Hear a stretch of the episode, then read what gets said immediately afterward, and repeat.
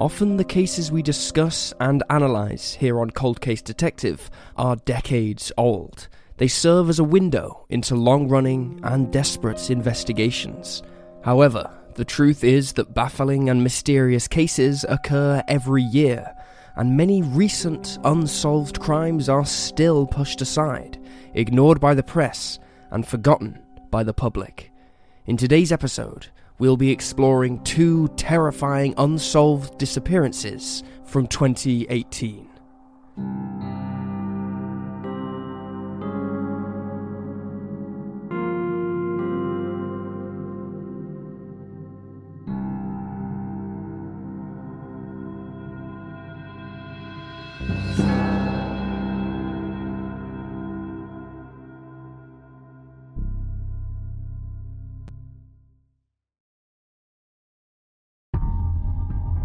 Khadijah Britton.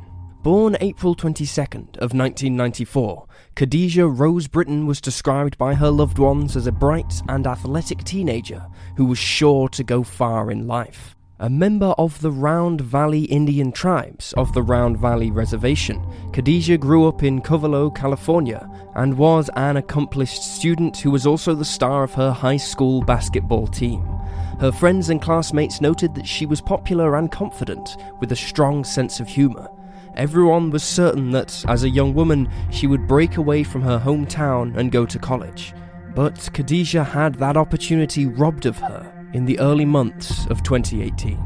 It was the night of February 7th, 2018, that Khadijah was last seen alive. Three days passed before her family filed a missing person report after hearing nothing from her. It's not that her family were unconcerned, it was more that in the last few years, Khadijah had begun to live an increasingly unpredictable lifestyle. Instead of leaving to go to community college after graduating high school in 2012, she began to fall in with the wrong crowd. It wasn't long before she'd become involved in abusing drugs. Her community was known to be suffering from both drug and alcohol issues. Through her substance abuse, Khadijah got to know a man named Negie Tony Fallis IV, who was around 14 years her senior. Although she didn't know it right away, Fallis was bad news. He'd had far more than his fair share of brushes with the law and had been charged with numerous offences, ranging from manufacturing meth to endangering the health of a child to domestic violence. He'd even had his children taken from his custody after keeping them in filthy, squalid conditions. However, he appeared to father more children after his stint in prison in San Joaquin County, because shortly after he met Khadijah, she was in charge of his children. She would do their laundry, cook their meals, and collect them from school. While friends and family were unimpressed by Khadijah's choice of boyfriends, their complaints and concerns fell on deaf ears. On January 30th, 2018, a hysterical, bleeding, and bruised Khadijah turned up on the doorstep of the house belonging to her father, stepmother, and their children. She told the couple about how Fallis had beaten her with his fists before picking up a hammer. The next day, working with the tribe's domestic violence center, Khadijah filed a restraining order against her boyfriend. She was also given money to replace the possessions she'd left behind at his home, including her clothes and phone. Ultimately, however, Fallis managed to dissuade or force the 23 year old not to follow through with the charges against him. This is thought to have been because, given his criminal history, Fallis would have spent considerable time in jail had the charges been successful. However, that was not the end. After Khadijah was reported missing on February 10, 2018, a witness came forward to police with a horrific story. On the night of her disappearance, Khadijah was known to have been visiting a friend in the 23,000 block of Airport Road.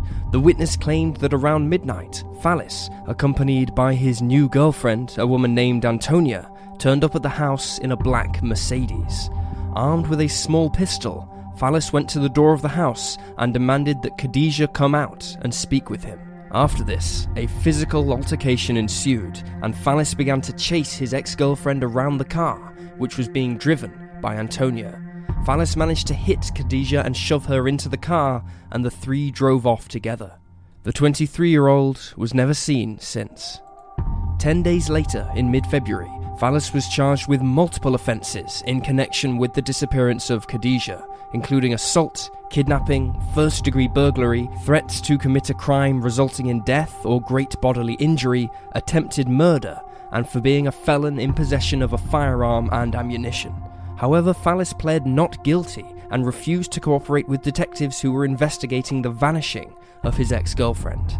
Several months later, in June of 2018, the police were forced to drop most of the charges due to a lack of evidence.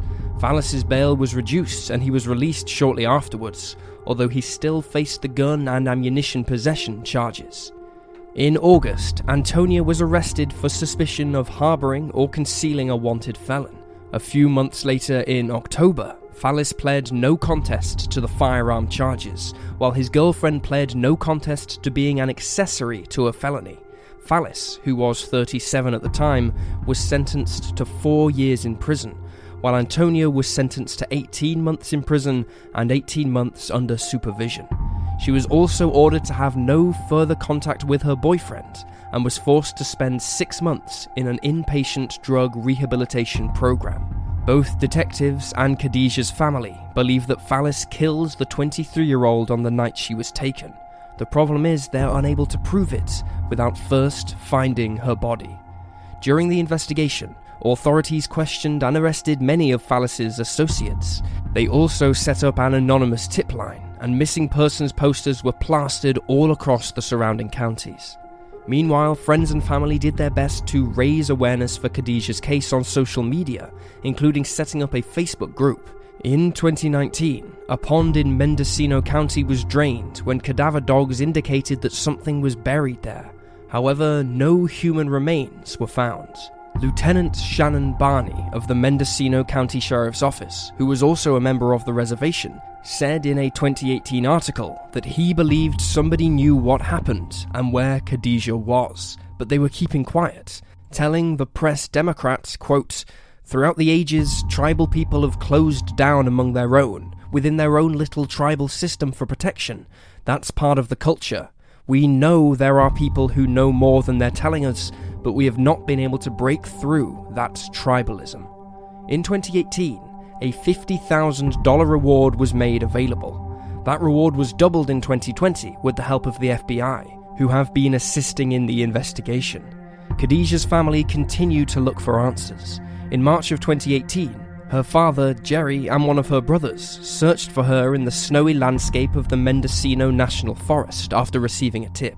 When their SUV got stuck, the pair continued on foot, but their efforts proved fruitless. Abandoned buildings and chicken coops have been investigated by Jerry, who takes a shovel when he goes out with him so he can check out any shallow graves. Although the perpetrator in this case seems obvious, the family have still not received closure or justice. Khadijah's body has still not been recovered, and it's likely that, without it, Fallis will not be charged the case is still open and active. If you have any information on the location of Khadijah or her remains, you can contact the Mendocino Sheriff's Office tip line on 707 234 2100. Kiera Coles Born September 24, 1992, to Joseph Coles and Karen Phillips, Kiera was the fourth of five children and appeared to have a relatively normal upbringing. As an adult, she was close to her mother. The pair spoke on a near daily basis, and she was also very anxious to start her own family. Kiera often told her family and friends that as soon as she was financially stable, she wanted to have her first child. Shortly before her vanishing, she was on her way to having her perfect life. She had moved out to her own apartment on the south side of Chicago, Illinois, and she had purchased a new car. She had also recently found out that she was pregnant. Her baby was due in April of 2019. 26 year old Kiera was working for the USPS at the time of her disappearance. According to some reports, she had been there since 2017, while other sources claim she'd been there about three years. According to her mother, Karen, Kiera had taken the 1st and 2nd of October 2018 off from work for personal reasons. She was due back on the 3rd. However, the 26 year old never showed up to her shift. Instead, she called in sick. Between the 3rd and the 4th of October, Karen continued to call her daughter, who wasn't answering her phone. The calls were going straight to voicemail, leading Karen to believe that Kiera's phone must have been out of battery. She then asked Kiera's sibling to check her social media. Kiera hadn't posted there either. Beginning to grow concerned, Karen asked the Chicago Police Department to perform a welfare check on her daughter. Kiera's car was still parked outside her apartment block, but the young woman herself was missing. Initially, police didn't think much of Kiera's vanishing, believing it to be a non suspicious case, but eventually they began to suspect foul play. Karen had last seen her daughter on the Sunday before she vanished, September 30th. The pair had spoken about Kiera's preparation for the baby and what milk was best to drink while she was pregnant. However, the case grew a little complicated when the 26 year old sister claimed that she had last seen her on Monday the 1st after picking her up from work. This statement conflicted with Karen's testimony that her daughter had taken Monday the 1st and Tuesday the 2nd off from work. This information has never been fully clarified in subsequent reports on the disappearance. Upon investigating further, the case grew all the more complex when authorities found out that the father of Kiera's baby, Joshua Simmons, whom she'd been seeing for five years, actually already had a long term girlfriend and several children. There are also some reports that he had a third girlfriend, although this is only mentioned in a few articles. Not only was Kiera pregnant, but Simmons's long-term girlfriend was also pregnant with their third child. Reportedly, both Kiera and the other girlfriend knew of one another, According to Karen, the pair did not get on, and Kiera had been banned from visiting Simmons at his house. It is unclear if the authorities ever spoke with Simmons. In early 2019, he was wanted for questioning in relation to Kiera's case. Reportedly, after the 26 year old vanished, Simmons, his girlfriend, and their children moved out of state. They never participated in any searches for Kiera, nor any vigils. NBC5 found Simmons living in Louisiana in 2021, but he failed to reply to any of their letters. Following her disappearance, investigators found CCTV footage from a neighbor's surveillance camera, which showed a woman resembling Kiera walking toward her car on the morning of October 3rd. The woman was possibly wearing a postal worker uniform, although this has been heavily debated. The woman appeared to spot something out of frame and walk towards it. She didn't appear fearful or hesitant as she passed by Kiera's car and disappeared from view. Her movements led some to speculate that she had seen someone she knew or a car she recognized and walked towards it. Over the years, this footage has been subject to much scrutiny. At first, the Coles believed that this was their missing loved one. Over time, however, they have changed their minds most notably, Karen came forward earlier this year to tell the media that she never believed the woman was Kiera, but that authorities had asked her to keep quiet about her suspicions. Karen explained that the woman's gait and the shape of her body did not match that of her daughter.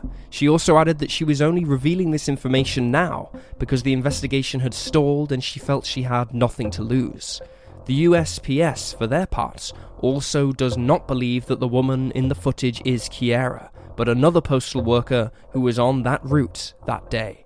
In February of 2021, Karen also revealed that another neighbour had come forward with CCTV footage from the night of October 2nd. The video showed Kiera and Simmons leaving her apartment in separate vehicles. Investigators told the media that they had also recovered surveillance images of the 26 year old withdrawing $400 from her bank accounts before handing it over to Simmons. It's unclear if Kiera's bank account has been used in the years since she vanished.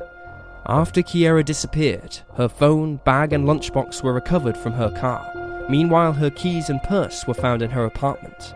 Online sleuths have noted that the lunchbox being found in the car was odd, given that she had supposedly called in sick. This phone call has been a controversial part of the case online. Many armchair detectives have suggested that perhaps someone called in sick, pretending to be the 26 year old. Her family have been unable to confirm if the phone call was in her call log, as they have been unable to access her phone without her passcode. It's unknown why authorities haven't looked into this. The USPS worker who took Kiera's call is adamant that it was her. Authorities also searched Whistler Woods Forest Preserve in Riverdale after following some anonymous tips they'd received. While a few bones were discovered at the scene, it's unknown if they were animal or human. Many areas in and around Chicago were searched, but all to no avail. A reward of $50,000 was also set up, although it has yet to be claimed. Kiera's family are desperate to bring her home and hopefully meet her baby. Her father, Joseph, quit his job in Wisconsin and moved to Chicago following the disappearance. He has spoken frequently about the case online and to the media and has handed out flyers on the street. For a period of time, he lived in his car outside of Kiera's apartment block, determined to find answers. The 26 year old's friends and co workers also continue to tirelessly spread awareness of her case. Even today, Joseph continues to hold meetings to spread awareness about his daughter's disappearance.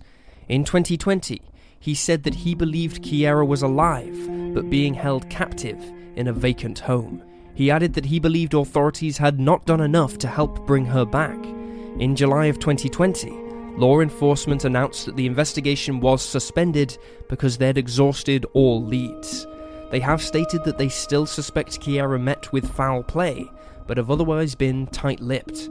They told the media that they are looking for evidence to back up their theory and that they believe two or three people were involved with the 26 year old's disappearance. In September of 2020, the Chicago Police Department told the Chicago Tribune that they were working with the US Postal Inspection Service and the FBI to continue the search, they also noted that the case was not closed and they'd be investigating any new evidence or tips they received. Although there isn't much in the way of evidence in Kiera's case, there is a lot of speculation online. The most common theory is that Joshua Simmons was involved in Kiera's disappearance, with some even suggesting that his girlfriend was also involved. Amateur sleuths came to this conclusion after noting the way the couple left Illinois in the aftermath of the vanishing, and that neither helped with the investigation or the search. Some have theorized that it was done out of jealousy, but others have proposed that neither half of the couple wanted anything to do with Kiera's baby, and so they sought to rid themselves of the problem. Karen has said that while she initially didn't believe that Simmons was capable of harming her daughter, his silence has caused her to think otherwise. Another theory that has been proposed in Kiera's case is that she left to start over, overwhelmed by all the changes in her life. However, her family don't believe that she would abandon everything she had worked for, and they don't believe she wouldn't at least let them know she was okay. Others have speculated that Kiera was simply a victim of a local gang, or was the target of a crime of opportunity. While Kiera's case is still open, the investigation has slowed down considerably in the last year. If you have any information about the disappearance, you can contact the Area South Division of the Chicago PD on 312 747 8274. And there you have the facts. Please leave a comment down below with your own theories and speculations, and remember to like this video and subscribe to support the channel. You can also support us on Patreon for the chance to have your hometown featured in an episode of Cold Case Detective. Thank you for watching. Stay alert, stay safe, and I'll see you next time.